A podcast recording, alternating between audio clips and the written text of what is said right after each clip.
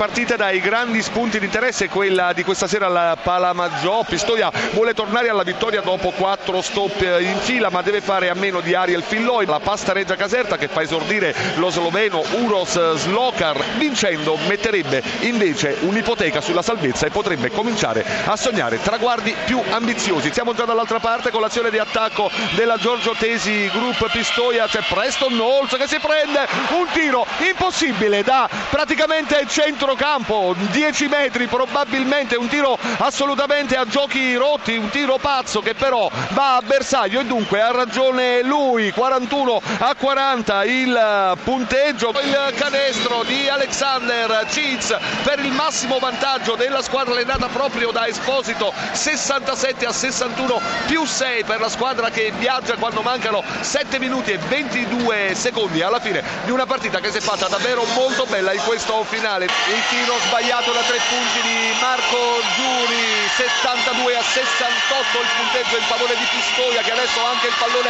tra le mani quando mancano 3 minuti e 30 secondi alla fine di una partita bellissima con Preston Knowles che si intrufola nell'aria in mezzo ai lunghi e con la mano destra va a bersaglio un tiro importantissimo per Pistoia e per Knowles 14 punti per la guardia americana. Adesso la tripla incredibile di un chirurgico a amato eh, vuol dire meno 10 per Caserta 78 a 68 Peyton Siva che va in penetrazione lo scarico per Mick Downs dall'angolo. Canestro tiro importante per rimettersi in partita 16 punti per Mick Downs meno 7 Caserta 82 a 75 ma il cronometro corre 1 e 13 da giocare il pallone sotto ad Alex Kirk che subisce fallo da Mick Downs e andrà in lunetta per due tiri liberi Kirk che ha segnato fino a questo momento eh, 13 punti, ha catturato eh, 8 rimbalzi, insomma la solita